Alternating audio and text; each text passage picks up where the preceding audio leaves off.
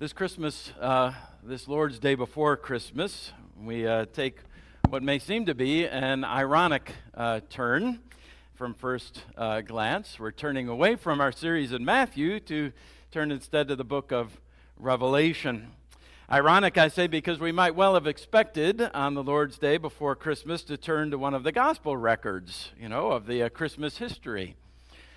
Or maybe one of Paul's letters to... Uh, come to one of his brilliant summations of Jesus' accomplishment of our salvation as our incarnate Savior.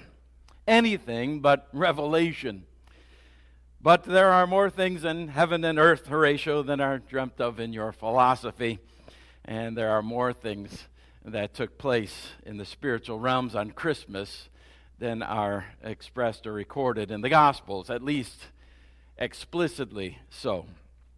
You thought John didn't have to say anything about Christmas, didn't you? Because he uh, doesn't mention it in his gospel the way that Luke and, and Matthew do with their records of angels and magi and shepherds.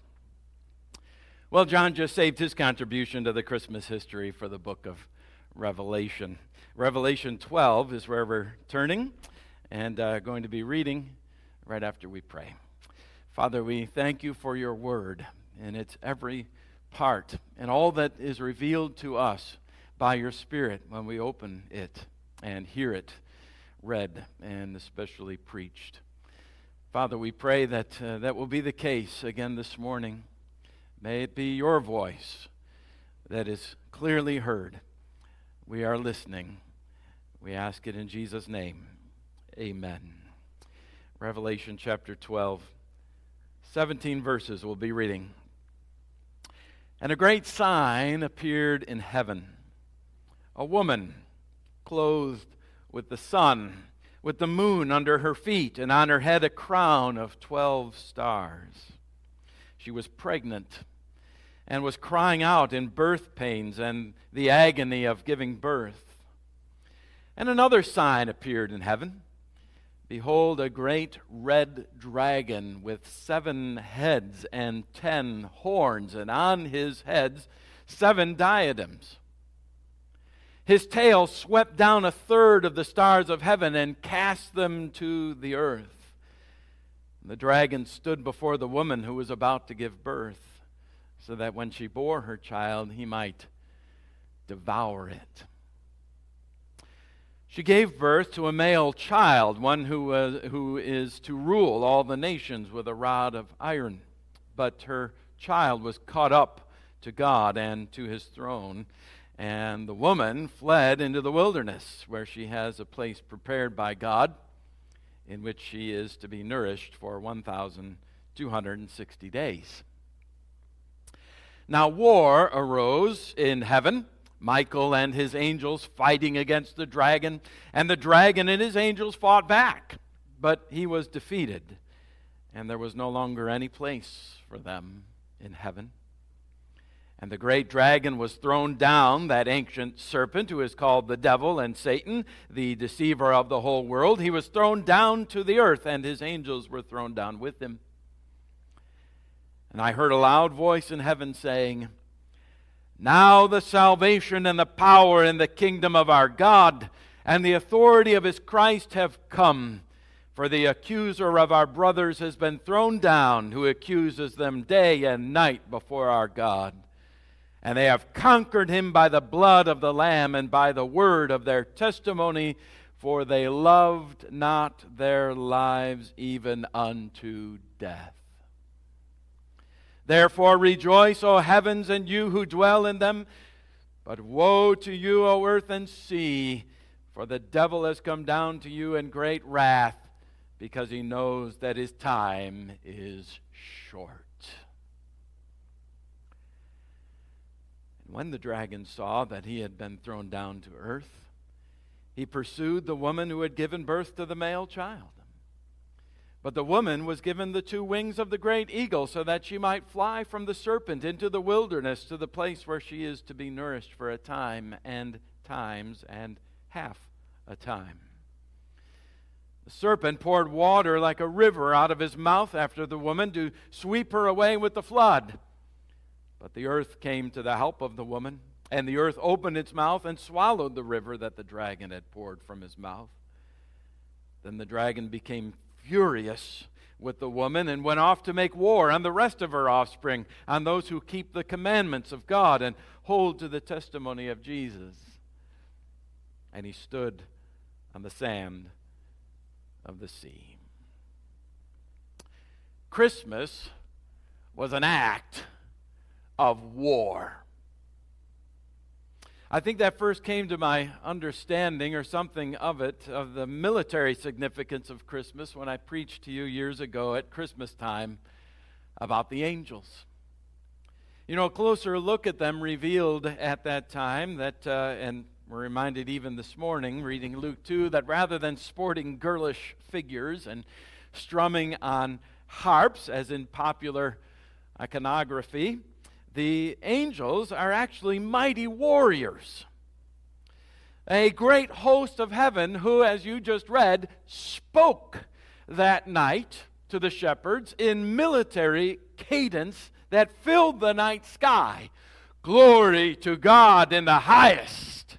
It was, it was a military contingent of angelic soldiers that appeared to the shepherds that night.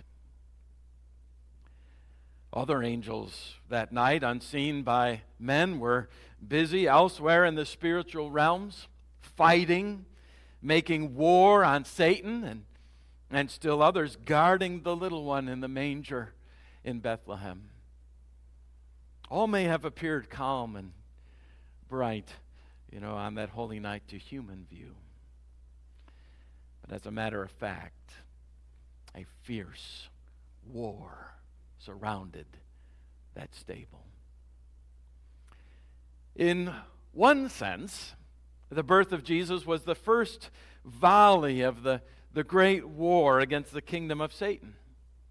The appearance of the one who was to come to attack the strong man in his own palace, to take away his armor in which he trusted, and to divide his spoil.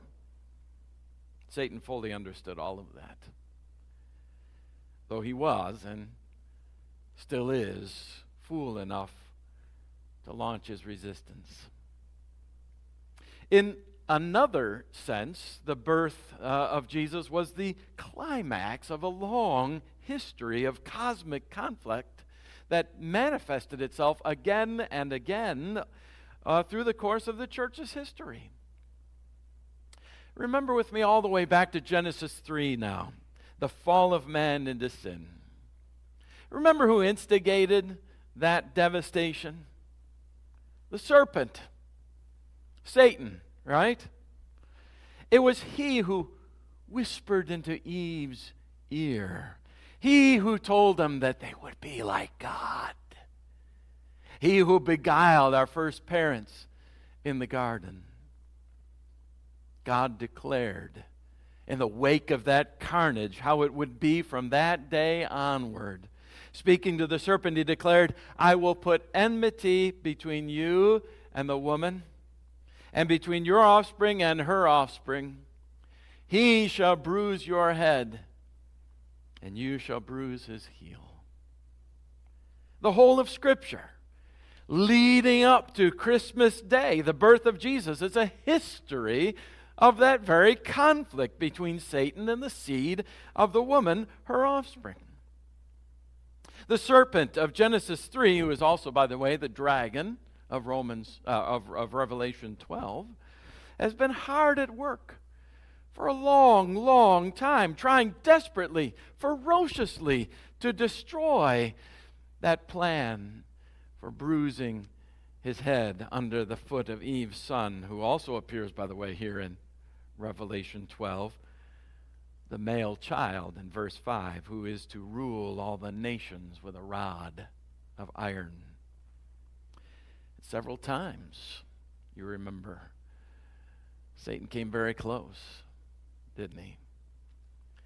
Very came very close. His head rears up several times in the history of the church. Look back with me to Adam and Eve. They'll have children, right? As promised, though one of them will rise up to kill another. But then comes their son, Seth. Does Satan know that it's through the line of Seth that the promise will be kept? Well, apparently he does. So he whispers into the sons of Seth, whispers into their ear to go marry the daughters of Cain. And they do. And as a result, wickedness mars every family and every man, save one, Noah and his family. Through the flood, God's promise comes down to a thread. But it continues, and the dragon fails. The promise comes down again to a single man, to Abraham. Again, the dragon licks his chops, you know, as Abraham first threatens the, the whole plan of salvation by calling Sarah his sister instead of his wife, almost losing her to the king's harem. Then he tries to accomplish God's work in man's way by going into Sarah's servant girl, because Sarah is beyond childbearing. Satan cheers. Will the devil win? No. Foiled again, Sarah bears a son in her old age. But then Abraham and Sarah's son Isaac's wife Rebekah is barren. Again, God intercedes and opens the womb of the barren woman. But what is this? Their child, Jacob, steals the birthright, deceives his father, and flees the farm. Now what? Surely now all must be lost. Well, Jacob returns, yes, in slavish fear of his brother's wrath, but Esau does not kill him, and the promise goes on. Again, the dragon appears before the woman. God has rescued his people from Egypt, but now they are dancing around the golden calf. Has the dragon won? No, intercession is provided, and the covenant people are spared. Then they will be spared again and again and again, even when an entire generation is condemned to die and bodies be strewn in the wilderness. The dragon still fails. The next generation will enter the land. Then, out of all the families of Israel, one is chosen to carry on the promise. Jesse's family, specifically Jesse's son, a shepherd boy by the name of David. He'll be the one from whom the Savior comes. But what is this? He's nearly pinned to the wall by evil Saul's spear. Saul himself moved by an evil spirit, but ultimately the dragon fails again. Evil queen Athaliah, daughter of evil parents Ahab and Jezebel, rises up in a rage and slaughters the entire royal family from whom Jesus was to come. No royals in Israel, no seed, no Savior. Now they're all lying dead in pools of their own blood. The dragon has won. God's plan has failed. Or has it? Look again. Wise and brave Jehoshaphat, the daughter of King Joram, sister of Ahaziah, takes Joash, the son of Ahaziah, and steals him away from among the king's sons who are being put to death. She puts him and his nurse in a bedroom. And thus they hide Athaliah, so that from Athaliah, so that he was not put to death. Oh, how Satan raged! How the dragon cursed! The day the people shouted, "Long live King Joash!" Does the dragon give up? Oh no. Syria and Israel join forces to wipe out David's line, and Judah's weak-willed king Ahaz cringes in the corner, biting his nails. Will the Christ child be born? Can he be born from such weakness and fear as Ahaz shows? The prophet Isaiah is sent to Ahaz to give him a sign, you remember. Ahaz refuses even to receive it. I don't want the sign, he says. Satan sits back and laughs. Ah, but he laughs too soon. Whether Ahaz will receive it or not, says the prophet Isaiah, the Lord himself will give you a sign. Behold, the virgin shall conceive and bear a son, and you shall call his name Emmanuel. A couple of centuries later, King Ahasuerus is on the throne. Under Haman's wicked influence and to Queen Esther's dismay, he issues a decree that all the Jews shall be put to death. Finally, the dragon will bring to an end the promise, right? But the King of Kings turns events right around. The devil's servant Haman hangs. Can you hear the crackling of the rope as Haman dangles from his own gallows? And the Jews not only live, but establish a holiday that the Savior himself will eventually celebrate. You remember the story of Esther. All of that history, John summarizes here in a few strokes of the pen, verses one and two. And a great sign appeared in heaven, a woman clothed with the sun, with the moon under her feet, and on her head a crown of twelve stars. She was pregnant and was crying out in birth pains and the agony of giving birth. Who is that woman? She is the church. She is the church. For all of those centuries, from Genesis three fifteen through Luke chapter two, from the Garden of Eden to the Bethlehem stall in the manger, she has been in labor, in labor pains to bring forth this son. You know, as tempting as it might be for us to identify the woman here in, in Revelation twelve with Mary, she is in fact the church, clothed with the sun and the moon and under her feet and crowned with twelve stars. But now, now that church does come down, as it were, to Mary. The church's labor pains are Mary's labor pains. Now we're in Bethlehem. A young virgin delivers a son, the son, the promised seed of Genesis three.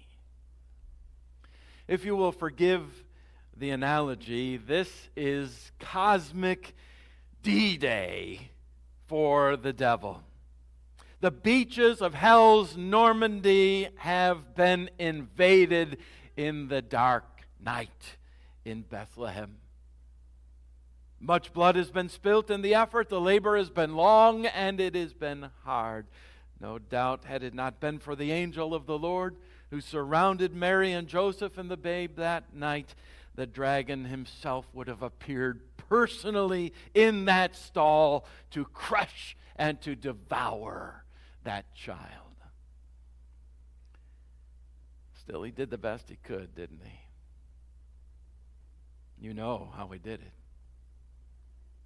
How he struck through Herod serving his serving the dragon's will. How Herod would slay every male child up to two years old in Bethlehem, indeed in the entire region, in futile attempt to destroy the King of Kings.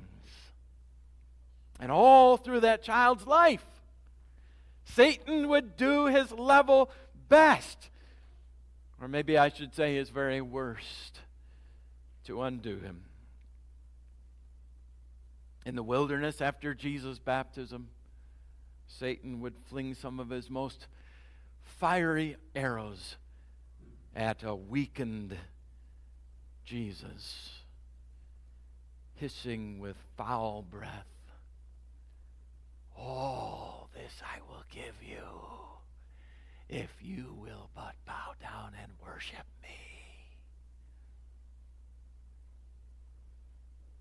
Then a few years later, I can't help but wonder, you know, can you, whether Satan thought maybe for a moment, you know, run his hands together and thought he had finally won with a look of glee on, as he looked at that grotesque figure hanging there, bloodied, beaten, limp, and lifeless on the cross. Perhaps Satan is that much a fool. But as you well know, even then, the serpent, the dragon, was unsuccessful at dethroning Jesus. John summarizes Jesus' entire earthly life and career from the manger to the cross, through the resurrection to his ascension in heaven. I say John telescopes it all into a single sentence, verse five. She gave birth to a male child, one who is to rule all the nations with a rod of iron, but her child was caught up to God and to his throne.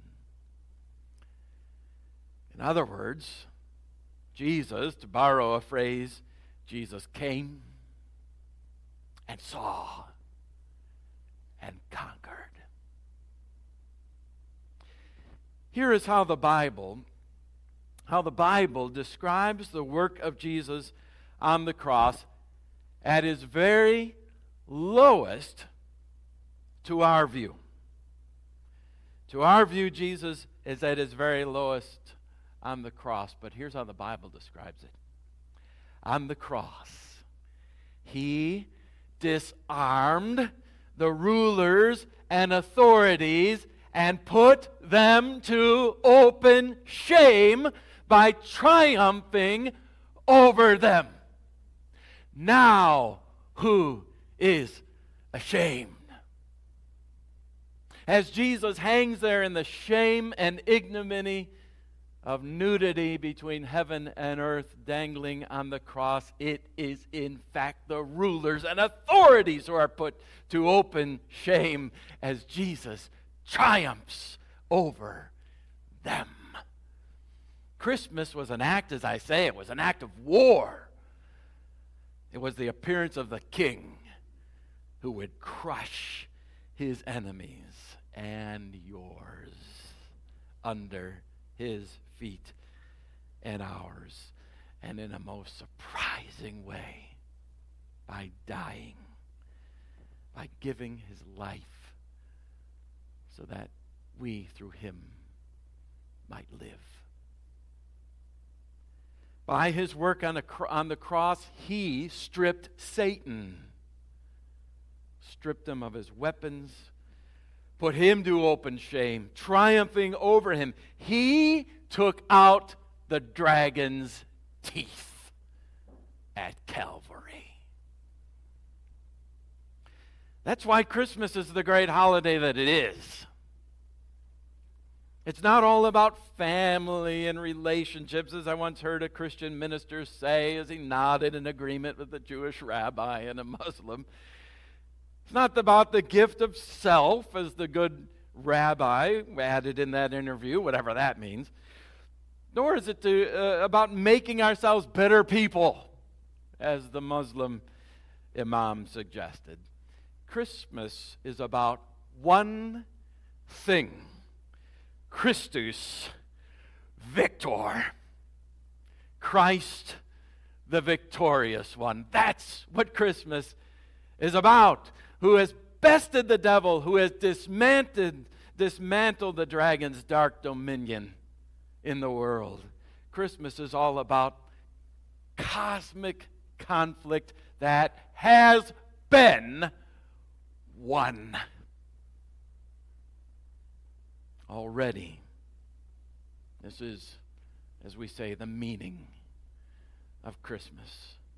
The real meaning of Christmas. Oh, Satan's a terrible enemy, to be sure. When the Bible describes him in symbolic and grotesque terms as a great red dragon with seven heads and ten horns, and his power so great that one swipe of his tail could take out and sweep a third of the stars of heaven and send them hurling to earth, you begin to understand, don't you, just how terrible is your enemy. And remember that in biblical symbolism, in the matter of biblical symbolism, the reality is usually magnified, not diminished, in comparison with the symbol. He is still our enemy, still your enemy, and still powerful at that. Even a bound Satan is a dangerous one.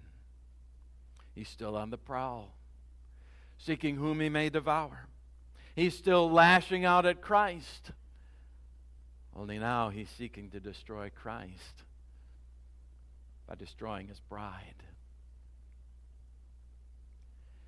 Have no doubt about this, he hates the church as much as he hates Christ, which means he hates you personally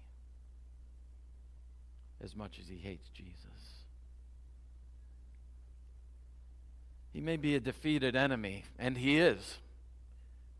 But that does not mean that it's time for us to turn our backs on him yet. There is still much fighting to do.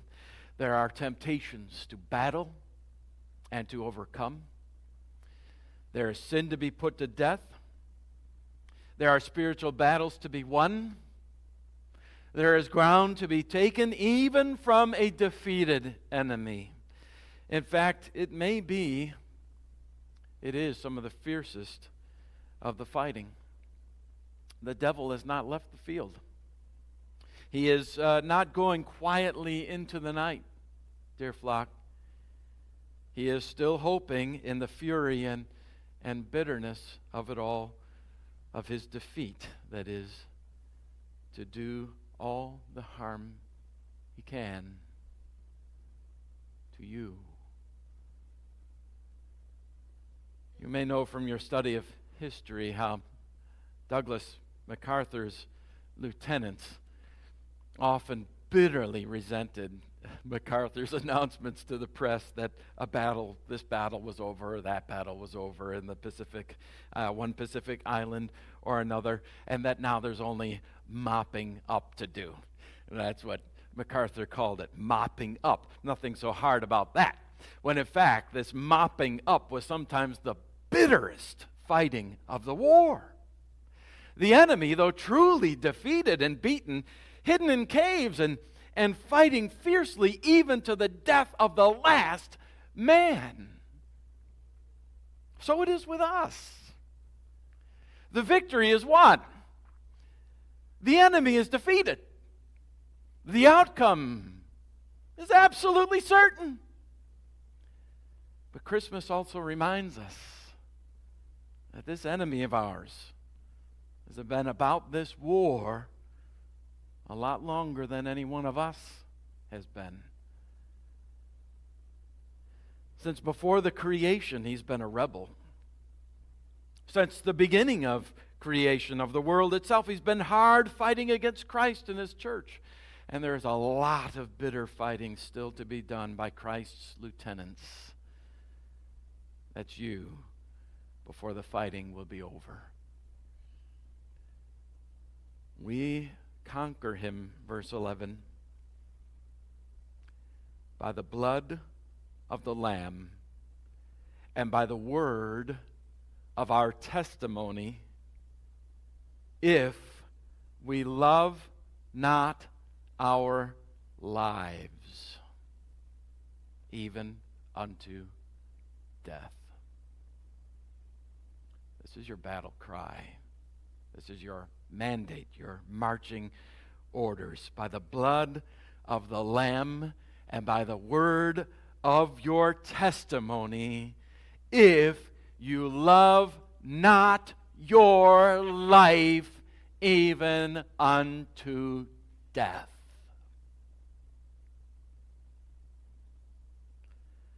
We cannot sing joy to the world, the Lord has come, without immediately being reminded that his divine mission is to make his blessings flow far as the curse is found. That means clashing kingdoms. It means the spread of God's kingdom at the cost of Satan's. And he is not happy to give up any ground, not one single solitary inch. So every bit of new obedience that you put on, Satan is going to be working very hard to strip off. And every sin that you repent from, he will do his level best to draw you right back into it. Every effort to raise a generation of faithful disciples of Christ in your home, he will oppose you bitterly. But take heart, Christians, for Christ has won, and we shall win. For greater is he who is in you than he who is in the world. Amen.